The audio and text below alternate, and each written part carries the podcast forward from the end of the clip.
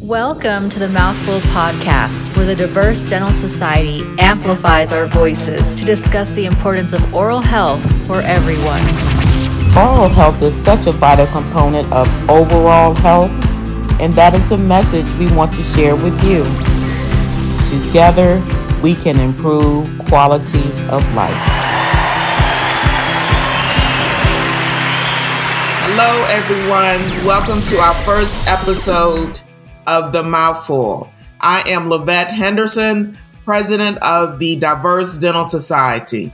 I have been working in the oral health arena now for close to 25 years with the National Dental Association.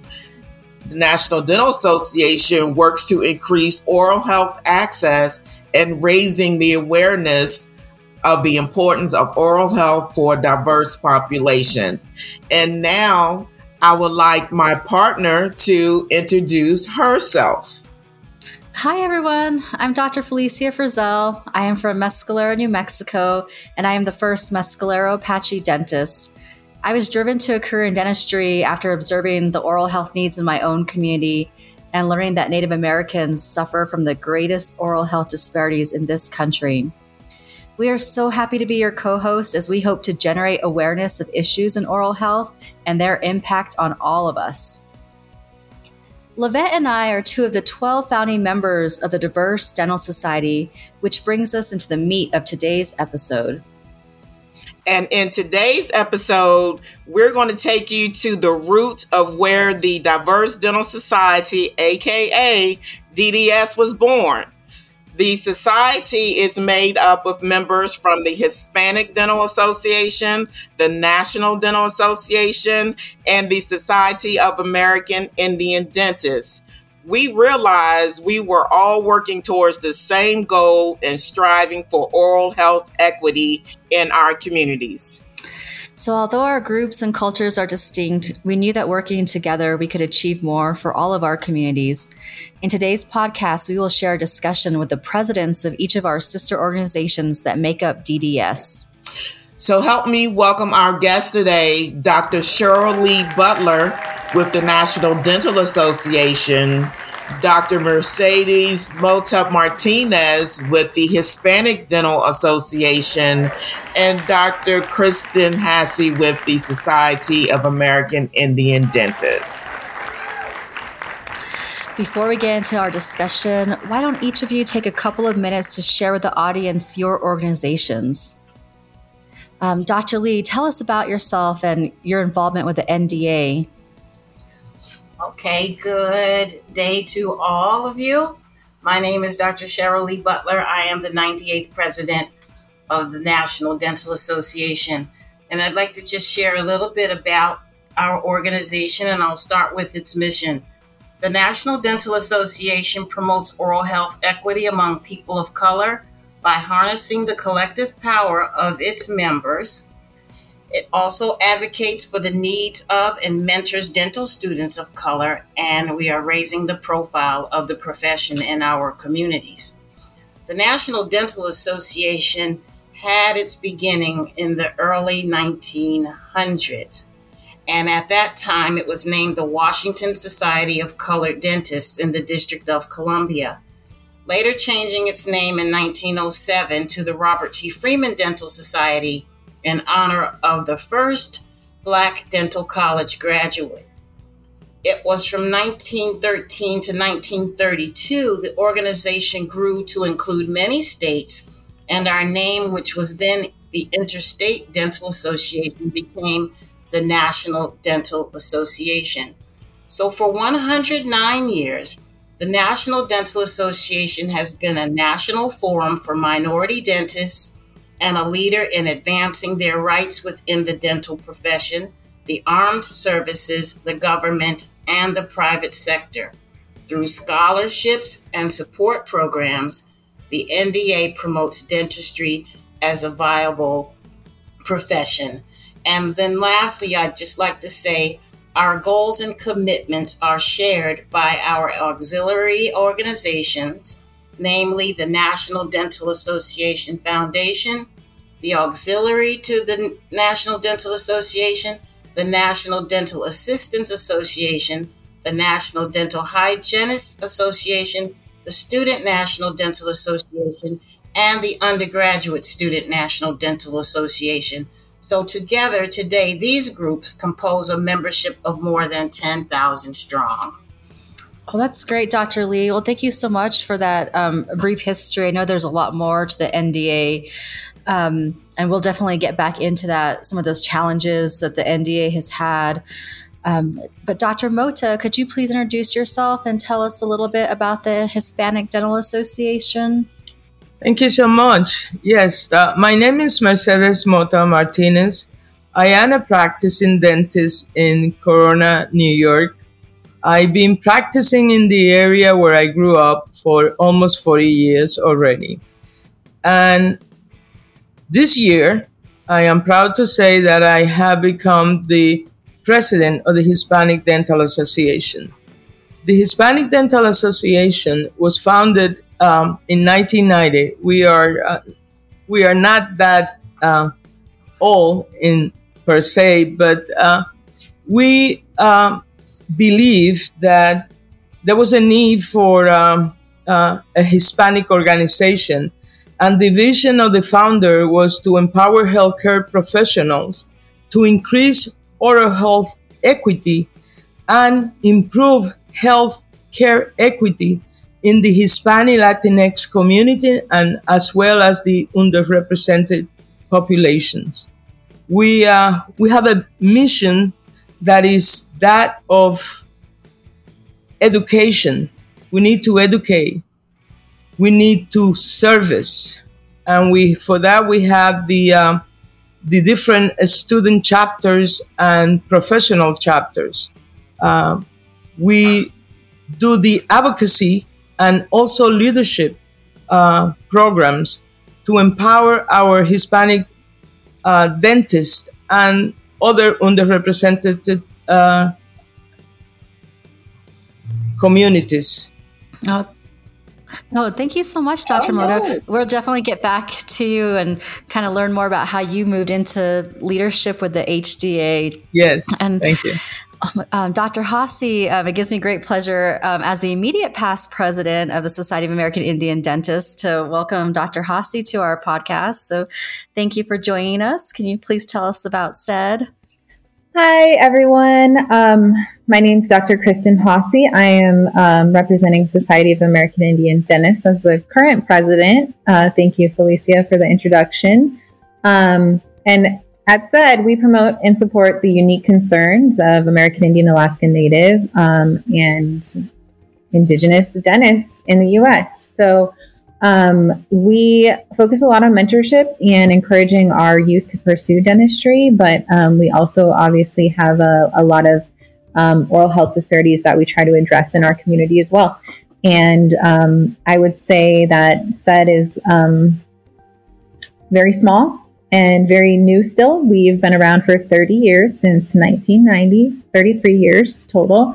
And our founding member and the first American Indian dentist is still alive today. So um, that's kind of a unique fun fact about SAID. Yes, it is.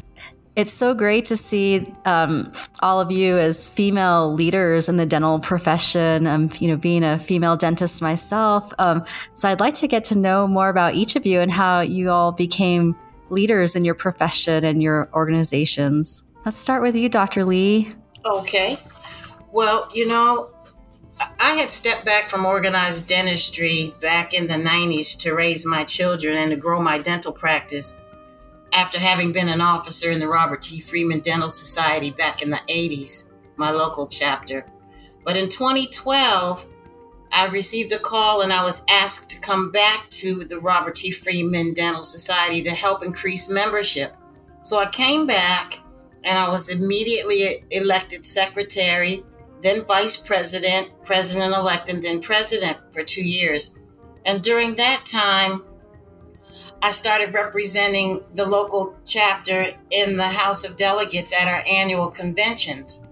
And it was either the second or third year where I was quite comfortable actually minding my own business in the back of the room.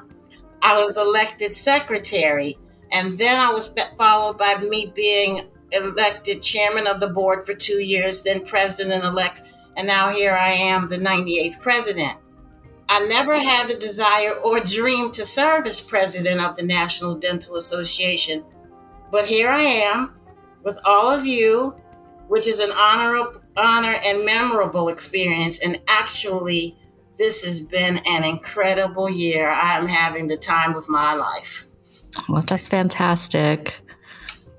You know, um, I, I think I just want to cut in there uh, just a little bit. You know, it's it's strange how leaders seem like they always come from the back of the room.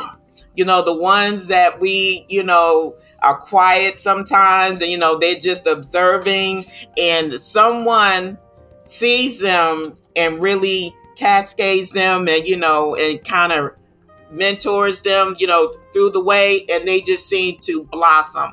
And you know, it's just great to see uh, diverse leaders um, taking that chance and that fire to move forward. So we'll move to Dr. Let's see, who wants to go next? Dr. Haase. Hi. So, um, SAID is special to me because I actually got involved as a pre dental student. And um, the first conference I attended, um, I had such a great time. I got to meet an awesome network of people, and um, they're really lifelong connections I've made through the network at SAID. And um, I also, um, as a dental student, was very involved as our um, student chapter president for SAID. And um, through that, we did a lot of mentorship and networking as well. And then after dental school, um, I just kind of continued to attend conferences and have kind of moved into leadership as time has gone on. So it's been something that um, for me was very important to my career um, development, all the way from before I even applied to dental school, and now um, it's it's even more important because it's so important that we're represented. So, um, yeah, that's my, my pathway.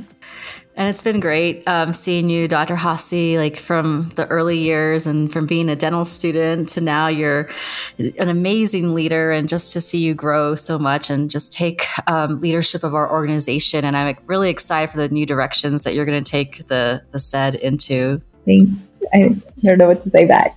so I'm going to hand it over to uh, Mercedes. Well, okay, I could I could speak freely about this. I, I you know, I feel that uh, uh, that I was pushed into the leadership position role. Um, I uh, when I graduated uh, back in '86, I um, I was part of a dental office that had some issues with the fee schedule. This is how it all started, and and there was a bus going to Albany to protest for those schedules that we have very low. So um, I said, I'm hopping into this bus because this is part of my community, uh, and we were getting uh, hardly any any pay. So I started advocating. I going to Albany almost every week uh, to get something um, done.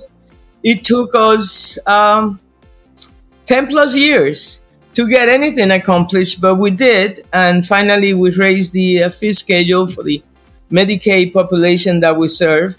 And then we got more dentists involved. After that, after they see, they, they um, saw the movement, I was offered um, uh, a position in one of the uh, Hispanic dental organization in New York City. That will be the Spanish American Medical Dental Society, which uh, later on I became the president and, and served for uh, two terms.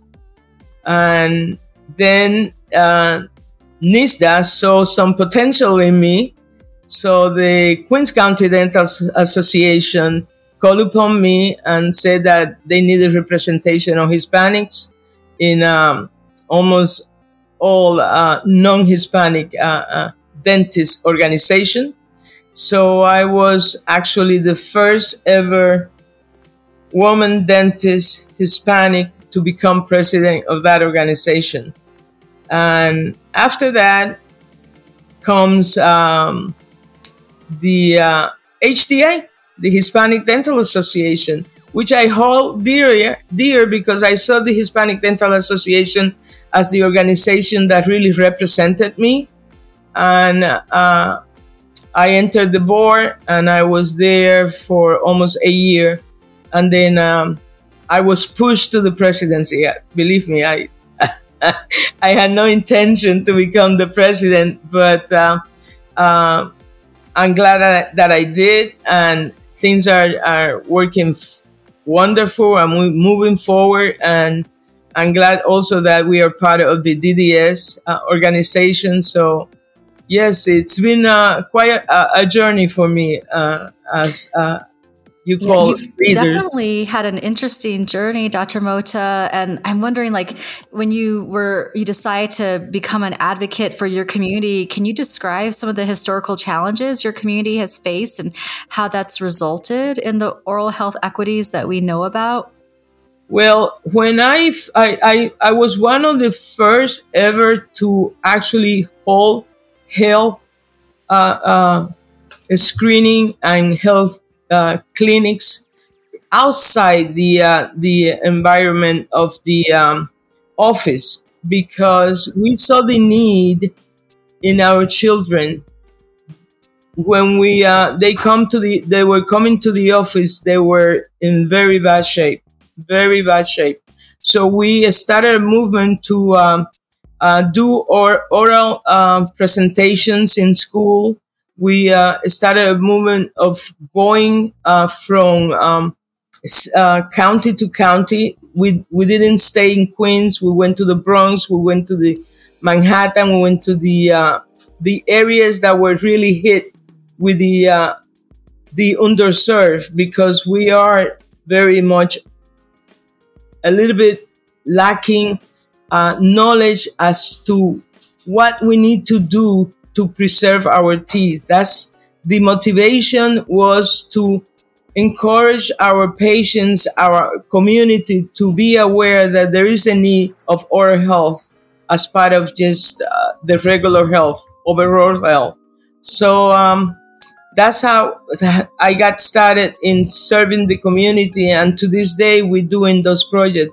We're taking buses, we're going to the schools.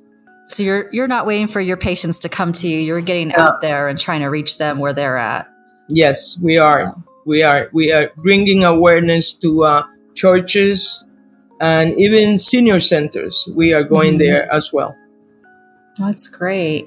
So I'll go next if that will be okay. So, you know, because we all have challenges similarly, but I'm going to kind of focus on back when uh, in 1965 when our members testified fighting for dental coverage for members in our communities. So and, is that National Dental Association? Uh, so yes, so that's the within, within the National Dental Association, and Congress passed dental coverage in Medicaid for children, but they denied coverage for adults. And then almost 50 years later, with yes. the National Dental Association fighting in Congress for dental coverage in Medicare for our seniors. We know that the American Dental Association lobbied against it and the bill failed. And with the cost of dental care being exponentially high, it makes it extremely difficult for our seniors to get preventive dental care or, or preventive oral health care. And we know that it's been linked to other systemic diseases or our overall health. So we are battling this every day, as I know you all are too. So that's one of the, the current challenges that we are facing um, within our communities. Yeah, and I think Dr. Lee, like for the general public who's listening, they don't really even realize that um, programs like Medicaid and Medicare see oral health is separate from overall health and that things are billed differently, it's like the mouth isn't even part of your body, is how it's being treated. That's right. It's exactly true. And so it, it, happened years ago, and they made it separate, and they've put a cap on the. And I was going to mention this a little later about reimbursements. You know, they put a cap on dental uh, insurance, whereas with the medical side, you know, they can continue to be treated throughout the year. And we're allowed to see somebody twice a year, and we can only imagine what can happen to somebody in a six month period. Mm-hmm. Yep. So to all, all, those people out there listening, you might hear like, "Oh, go get your dental checkup every six months." That wasn't created by um, oral healthcare professionals. That six month time period that was created by insurance. Right, and then years I it was well, I too Mercedes. I finished in 1983, so I really will celebrate my 40th anniversary next year. And so when I was in school, they also mentioned that it was a Pepsodent commercial back in the 30s, and it said mm-hmm. brush your teeth twice a day and visit your dentist twice a year. Yes, yes. Yeah. Um, you know, like going back to um, oral health and overall health we uh, in the 90s had a campaign um, to go to uh, the medical office and bring awareness that not only you have to check the uh, blood pressure and you know you know that they have you open your mouth and say ah. Mm-hmm. i said when you open your mouth and say ah take a look. If you see that spot dark spots send them to the dentist. Don't just let them go. So we had that campaign in our uh, uh organization back then, and and we still sometimes when I speak with um, with the um, providers, I tell them, please, you know, if you see something that doesn't look quite right, just have them go to see the dentist and have us check, because prevention is the best medicine. That's right. And I guess I would just kind of say that, you know, it, it would be a great time when a dentist and a physician team up together. Yes. You know, there are so many statements out there. I've heard people say things like, well, I'm going to go to my doctor and I'm going to go to my dentist. Well, you know, our doctors are both physicians and dentists. They both are doctors, you know, so they a dentist deserves the same respect as your physician that you go to. So, you know, it will be wonderful when the day comes, and that's one of the things that the Diverse Dental Society uh, is fighting for is to make sure that we have that respect and that everything is become equal. And that's one of the uh, inequities that we have. And I know all three organizations are fighting against. Mm-hmm. Yeah. Dr. Haase, could you chime in? Um, as some of our listeners may know, um, Native Americans, members of federally recognized tribes, they often have um, Indian Health Service um, resources available to them, yet Native Americans um, in this country continue to face some of the worst oral health statistics among all races and backgrounds. Right. So, um, yeah. So, all um, federally recognized tribes have signed an agreement with the government, right? Um, treaty rights uh, guaranteeing healthcare and education. Um, however, accessing that healthcare can be really difficult. Um, uh, and underfunded and um, confusing, uh, to say the least. Also, um, a large portion of our population are also um, Medicaid beneficiaries as well. So, um, navigating um, that system is very confusing. Um, every state's different. like you mentioned, it's different in the aspect that it's separate from medicine. And then it's also different in this aspect that um, some states have adult dental coverage, some don't. Every state has child coverage. Um, so that's a, a whole other, you know, beast of um, figuring out insurance and Medicaid and um, access to care. But when you look at our population, our people, our patients, um, you you see devastating statistics. Um, by the age of one year old, 12 months old, our, you know, our kids have two to four teeth and one in six of our um, native children have cavities by that time. So um, prevention and early education is is um, huge. It's important. So first tooth, first visit. That's what we always say. Um, we want to have happy visits, fun visits as soon as teeth come in, um, so we can check right away. Um, so that's important. And then you look at statistically, um, you see our elders uh, suffer from edentulous, a. I'm going to start that sentence over. um, you see our elders suffer from edentulism um, at a higher rate than any other um, racial demographic.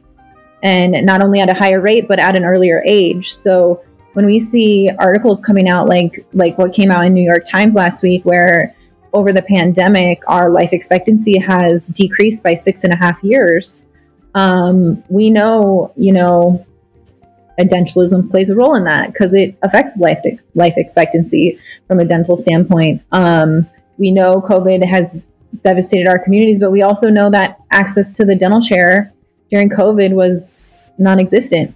So that's like a whole whole other you know side topic covid but um yeah so but dentistry has been uh you know put on the back burner during covid and we still have our kids, you know, need to get full care, full dental care, may need to get sedated. And this goes across all demographics, across all places in the US right now. Is the kids can't get into the hospital to be sedated to do the full mouth dentistry when it's needed. And that's everywhere. Um, so that's something that's affected all of us with COVID is um, elective care getting put on the back burner. Yeah. Yes.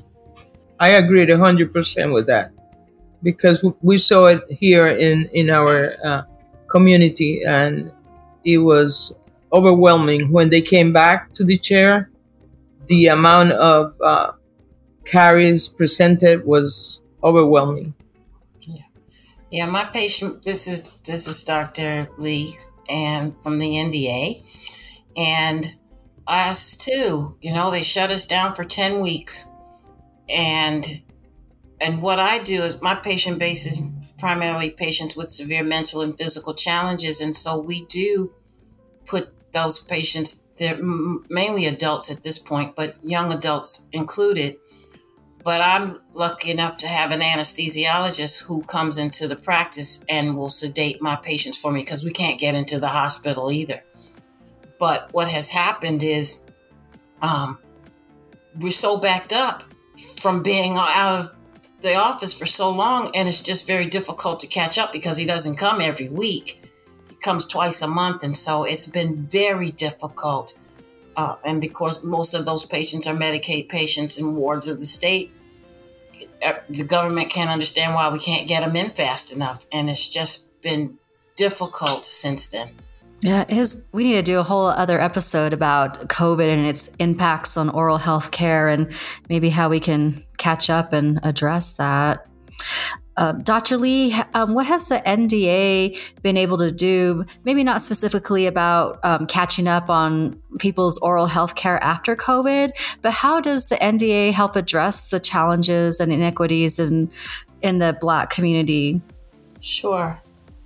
So, you know, the NDA has dedicated this, our members to representing the concerns of ethnic minorities in dentistry.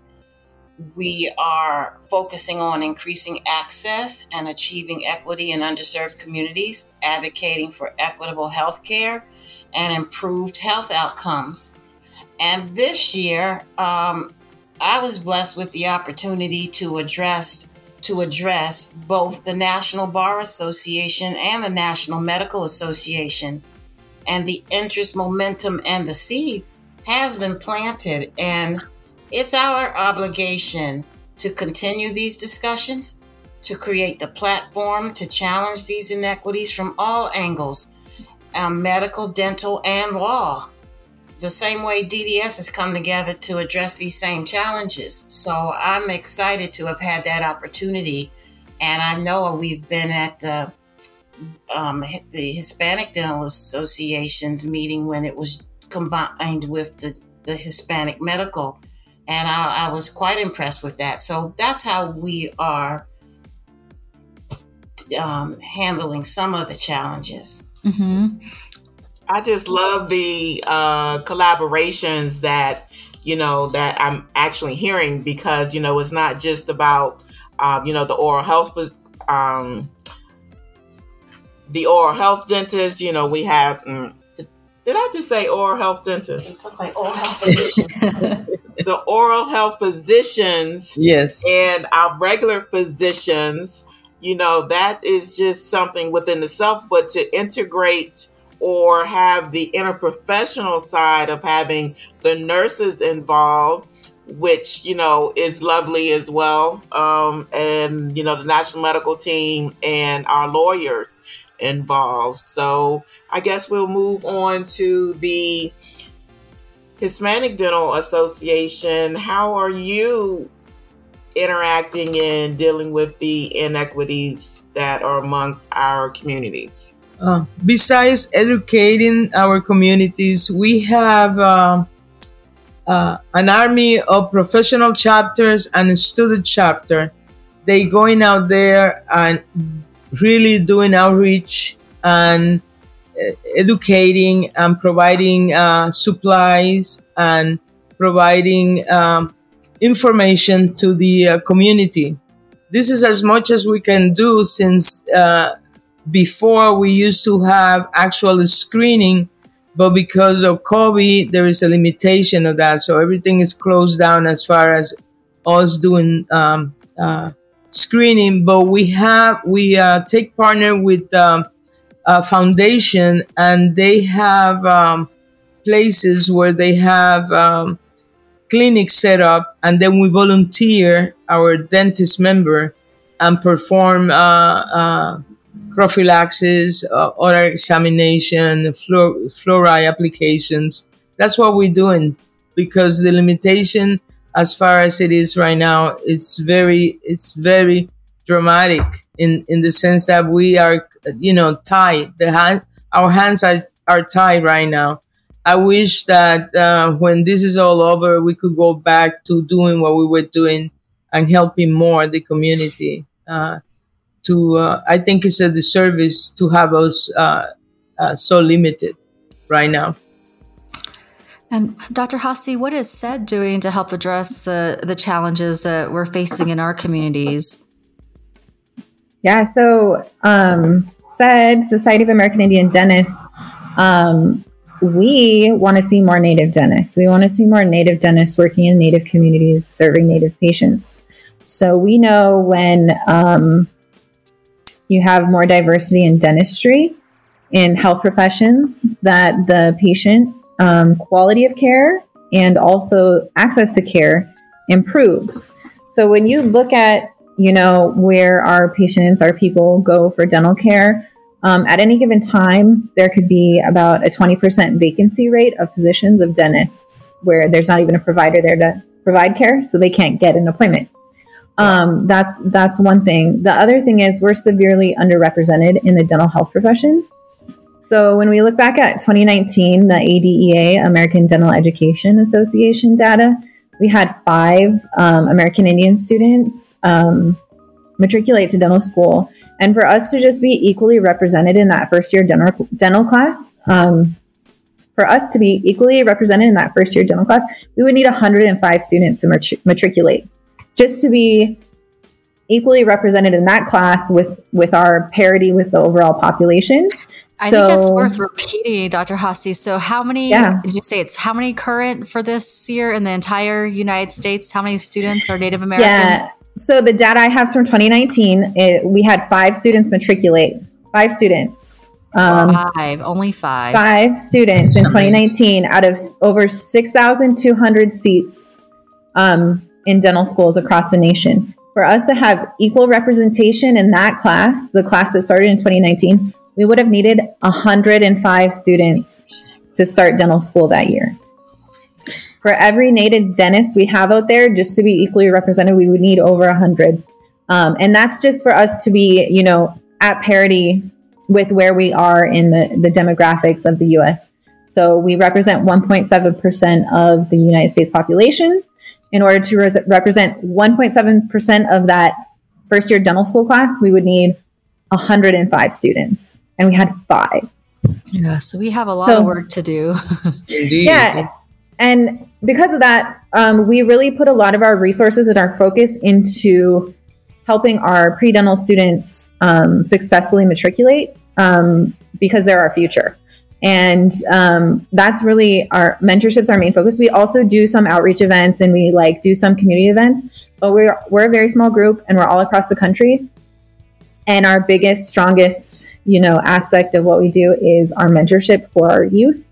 Um, and that's because we want to see them successfully um, become dentists. So when we talk about race and ethnicity in dentistry and being underrepresented, um, we also can talk about structural barriers in the application process um, and the testing process, you know, all the different aspects of, of applying to dental school that maybe leave some of our students in the dust um, in the past. We want to break those down. So we put a lot of time and energy and effort into making sure they're really prepared so they can go to school and become successful dentists. Yeah, those statistics. Uh, this is this is Dr. Lee. It's it's, it's really straight across the board now, I would say that your uh, statistics are lower than ours because we make up 12% of the US population and only 3.8% of black dentists represent this population. And so it, it's very difficult. And the same thing as far as the admittance process. And I talk, I mean, I, we every university has a diversity and inclusion department, but less than 1% of the class is African American. And so if we're less than one, I don't even know what percentage that would make five. And so, and I'm certain it's the same with the Hispanic Dental Association as well. Yeah. And so, but I will just say that I was at this SAID convention and I met a young student and I was quite impressed with your mentoring program. And he was getting, he had already done very well on the DAT and he was getting ready to apply to dental school. But I was really impressed with the way that you mentor your students. And so I think I brought that back to the board because it was it's something. Yeah, and it's interesting because it's across professions. So, and it's also interesting um, to me that you know there's only really if you look around at SAID, I'm I'm thinking it's probably the same for NDA and HDA, but pretty much all the dentists went to the same schools. I mean, there's there's a core group of schools, right? Right. So, like, when does that change? you know, um, and you see that in in healthcare in medicine as well. If you look at our native doctors, most of them went to like one of a handful of schools. So, um, why, what's what are these schools doing different? You know, why and why isn't it you know replicated across the board? So, I find that interesting as well. Well, I guess I'll jump in there on that uh, just a little bit, you know, just to uh, carry on the conversation a little bit. I believe what there's a, what 65, 66 dental schools, and um, all of those schools do not have student chapters that represent all three organizations that we have here on the line. And, you know, it would be wonderful when we're able to get to that point uh, Dr. Haase, you know, to make sure that we are transforming all the schools to accept equally across the board. Yes. You know, so that is something that we definitely need to continue, you know, that conversation on to make that happen because it shouldn't just be a group of five schools that we have these large classes and these long these large classes are not necessarily with you know, that uh, makeup, you know, so to speak, with the one and the and the four uh, percent that was talked about. Dr. Fontenot, was it something you wanted to chime in? Not really about the schools, but just really thinking about the mentoring and you know how it is going to take um, us um, for for the general public wanting to go into the dentist to see someone who looks like them, be their dental provider. Um, I currently work in my home community, and there has been nothing more rewarding or satisfying than to work on my own people. Um, yes. I really feel like I'm making a difference doing that. And hopefully, I can inspire other people when they see me to realize, hey, I can do this too. So it doesn't just have to be the the stereotypical dentist that we're used to going to. We are uh, indeed um, moving forward in the in a good direction. We have uh, uh, uh increased the number of students. Like um, if you will, uh, we do the student regional, and right now we are going to have around 200 students that are part of the uh, educational schools that are going to be present, and these are D1, D2, D3, D4. So uh, it's more than than the uh, the average that we used to have before. I don't have the exact numbers, but I know we are are, are increasing in number. I mean, we are increasing in population to start with. If you look at the, uh, uh I was reading uh, the Hispanic. Um, uh, I believe almost for one of every five um, person living in, in the U.S. Um, today is of Hispanic of uh, Latinx descent. So so that is about makes 60.6 million of us, uh, making us the largest ethnic min- uh, minority. So we are increasing in number as far as as uh, uh, having a student in our schools. And these are different schools. I mean, granted that some school will take more than us than other school. You know, that's the way it works. You know.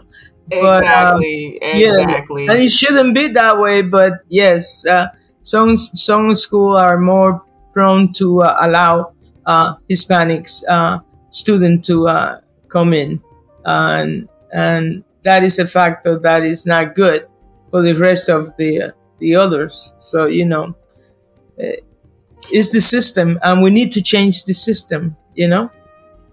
And I totally uh, agree with that. You know, there are different systems. You know that uh, uh, DDS needs to really get on, which is why. Well, one of the reasons why uh, DDS was formed and um, as I said early on in the show, you know, part of this was going to be how uh, DDS came about. And for the roots of why we have our mission, which is our mission is to achieve equity in oral health as a vital component of overall health for the marginalized communities through education, service, and advocacy.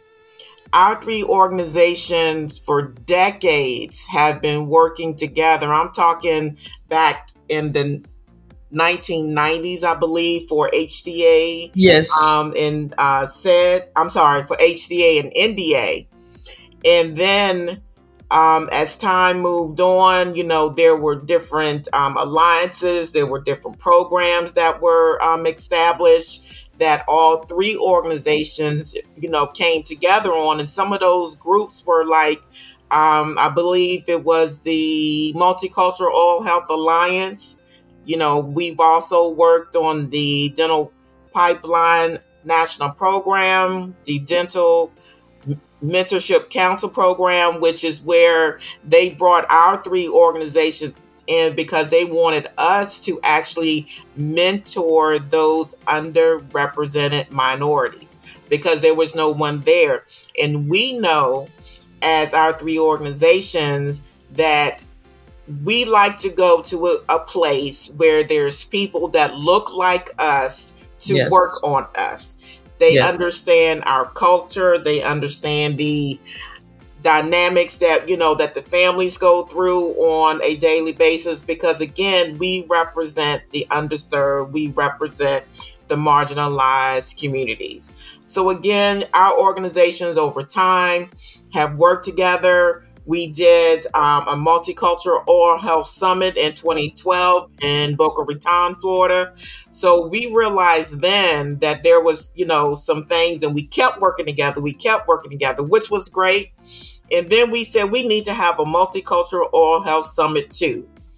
And then, as Dr. Fontenot said, that there were 12 individuals that got together. As we was working on that uh, convention, we said, you know something, we actually need a society because there's a lot of things we've done over the years. We know we are better in numbers, we are better in strength. We know that we work together well. We worked, you know, we built our trust over the years. So we came together and we built the Diverse Dental Society, which again is made up of the three organizations um, that we have on the line here today. Uh, Dr. Lee with the National Dental Association. We have Dr. Mota with the Hispanic Dental Association. And we have Dr. Haase with Society of American Indian Dentists you know so we are we are making moves this is one of the big moves that we've made we have our first podcast called the mouthful and you know it's it's just a wonderful thing that we're all able to get together and help our communities so i'm going to um, ask dr fontenot who's also a past president of the Society of American Indian Dentists, to tell us about one of our first meetings that we had in Dallas. Yeah, so we well there was that joint convention in Boca Raton in 2012 and I missed that cuz I had just graduated from dental school so I I couldn't go but I kept hearing great things like how much fun it was for us to see other groups. And um, so I think we all had a strong desire just to come back together. And initially it was just so we could have a conference together and, and see each other. But like you said, it was during that planning phase that we just realized we had so many um, common challenges. And it just made sense at that time to form a joint organization, which is the Diverse Dental Society. And yeah, it was a long process. It wasn't easy because even though we are all people of color, you can't just lump all the brown people in together into one group. We're all exactly. really d- distinct. Yeah.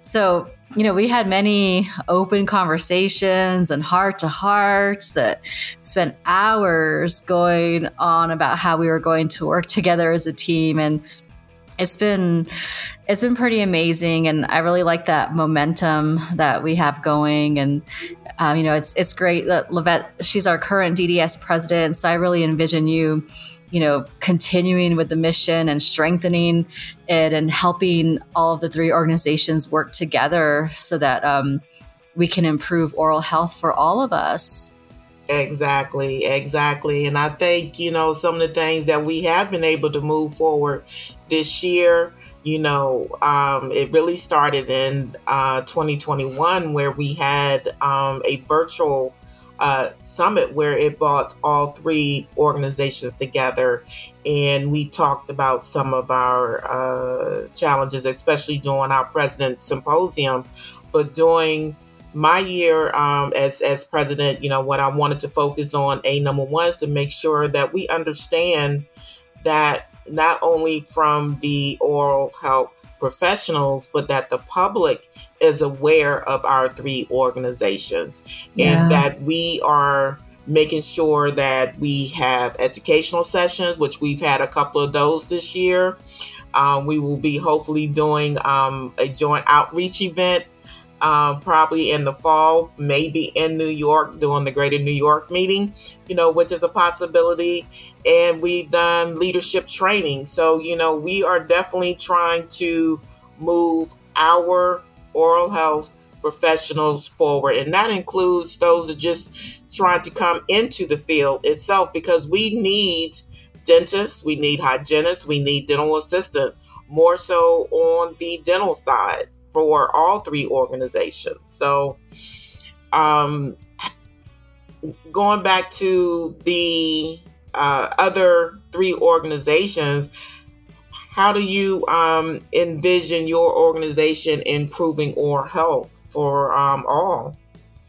And whoever wants to chime in 1st mm-hmm. feel free. And Dr. Fontenot, if you want to chime in on that too, feel free as well. Well, I could tell you, and this is. Mota from HDA, that uh, this year uh, the research committee in our organization is um, working on a white paper that will be talking about the uh, the uh, Hispanic in the sense of the the uh, workforce and the dental needs. Uh, so hopefully that will will help um, shine some light in what is it that we need. So that's part of the um, the uh, new uh, venue that we're taking with the research committee. We also uh, launched the, um, uh, as many of you know, the first um, bilingual uh, peer review uh, journal, and it brings in some of the uh, Hispanic and non-Hispanic uh, authors, uh, and it's, it showcase us Hispanics. Okay, so that is a way of showing that we're moving forward and we're doing something uh, for sure. Hopefully, the white paper uh, of the research committee will be uh, ready by uh, uh, October or November, and we should we are all looking forward to reading about that. So um, we're all in on our youth. We want our youth to change the world. So it's not just about more native dentists. We need more native dentists, but we need more native um, people running dental clinics, administrative duties. We need more native people taking home those big salaries in native communities and spending their money there and being involved in the community where they work. Um, and we need more health professionals who are native so that the entire community can thrive on a higher level. So it, it's it's not just dentistry, it's not just um, native dentists, but but we put all those resources and support into our youth pursuing dentistry because we want them to be overall successful leaders and highly involved in the community. Um, and that's how that's how we improve oral health because then it translates to your family. It translates to people you interact with. Um, you know, and even even the pre-dental students are, you know, coming in, joining us at SAID, and they go home and they're like telling all their family, take your kid in, get him checked. You know, mom, have you gotten your checkup this year? Like, you know, it, it, it's the impact. Um, and so we really we do do community outreach and we do do other things, but like we want to see our youth take those positions and be those leaders in our community um, because it betters the entire community. Thank you. Okay, so for for the National Dental Association, we're wanting to eliminate these disparities within our communities, and so we're increasing um, health and oral health literacy in our underserved communities. And also, what was a big focus this year was bringing awareness and to social the social determinants. And we had our convention in Phoenix, and when we started doing the research, we found out about this redlining where African American pregnant women have no health insurance. They only have emergency care in hospital, no prenatal care, and also we, which doesn't deal with oral health per se, but it does because it's the overall health. This food desert, the food desert, mm-hmm. where the patients in these and residents in these underserved communities don't have the quality of food that they need to stay healthy. So we're bringing attention to that and we always have known about the zip coding and yeah. and determines where you live and what kind yes. of access you have so we're talking about that and we're also concentrating on this interprofessional communication collaboration to achieve patient and family centered care. And i didn't mention this earlier but the national dental association's award winning program, NDA Health Now, which stands for Health Equity, Access, Literature, Technology, and Hope National Outreach on Wheels, we that's where we really do our outreach programs, and we have participated in the Greater New York Dental Meeting every year, where we train nursing students from NYU at that convention because even in their training prior to us doing the oral screenings with them and teaching them how, it was just like everything else. Open your mouth and you look back at the throat and you bypass the oral yeah. cavity completely. So that's been a, a very successful program. And we actually instituted it at the convention this year with the nursing students from Arizona. I don't know if it was State or Arizona University, but one of the universities there in Phoenix. And so we know we will continue this. And we've also held interprofessional student summits that included students from um, around the country. It was uh, nursing students, medical students, um, students in social social work, social and, work, and mm-hmm. public policy.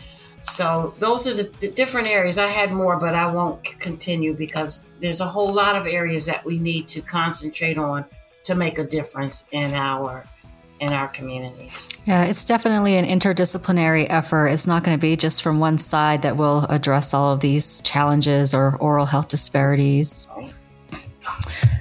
Well, that was a lot of information. I think um, we could host each of you for your own individual podcast in the future, just so we can delve more into the unique communities that um, the diverse dental society is composed of. Um, we're going to move into something a little bit hopefully fun for our listeners but we want to um, we want you all to share some oral health tips from each of your communities so I'll start with Dr. Mota. Um, what would you like to share with our audience today as an oral health tip? Well, I always say uh, to my patients, don't just tell me that you floss. Use your toothbrush. And they laugh at me. And and and I said this because sometimes you ask the question, you you've been brushing and there is a silence and then you floss? Yes. How many times? Twice a day. So don't tell me that you floss. Please use your toothbrush. That's my advice. so, Dr. Lee, yeah. uh, what's your oral health tip? So, uh, so the first tip is to floss first, then brush, and always use a soft toothbrush. And I used to tell the children patients because they said, Well, I like hard. And I said, Well, the only thing you need to use the hard toothbrush on is the hubcaps on your, your parents' cars. so that was my tip. But I read one recently and I did, it makes so much sense to me, but I'd never done it. And it was don't rinse your mouth. If you're using a fluoridated toothpaste, don't rinse. You just spit it out if you want the fluoride yes. to work. And so you rinse your mouth out first after you've flossed and then brush your teeth. And let me say expectorate, not spit, but and then so you allow the toothpaste to do its job. And oh. Dr. Haase? Yeah. So I'm going to, um, as we roll out of the pandemic and as we um, also are coming into flu season, I'm just going to remind everyone if you get sick, change your toothbrush, and every three months, change your toothbrush. Um, if your bristles look flat, change your toothbrush. um, and you, if you're not sure, change your toothbrush. Um, and that's my my number one thing um, to remind everyone that uh, you, you do need to swap it out from time to time, especially if you're sick or it's been a while. Yes. Yes. So thank you so, so much. So, can I get a round of applause for our first guest on the Mouthful podcast? Thank you, thank you, thank you, ladies. You all have been so awesome. And again, as Dr. Fontenot said earlier, it's lovely to see women in leadership roles you know, to give our children that inspiration to move forward. So thank you, thank you, thank you. So thank you so much, Dr. Lee, Dr. Mota, and Dr. Haase for joining us today. We hope your schedule allows you to join us again on another episode of The Mouthful. And we also want to thank our listeners and to join us on the next episode of the Mouthful podcast. Will be out October 24th. So until next time, keep, keep smiling. smiling. Welcome to the Mouthful Podcast, where the Diverse Dental Society amplifies our voices to discuss the importance of oral health for everyone. Oral health is such a vital component of overall health, and that is the message we want to share with you. Together, we can improve quality of life.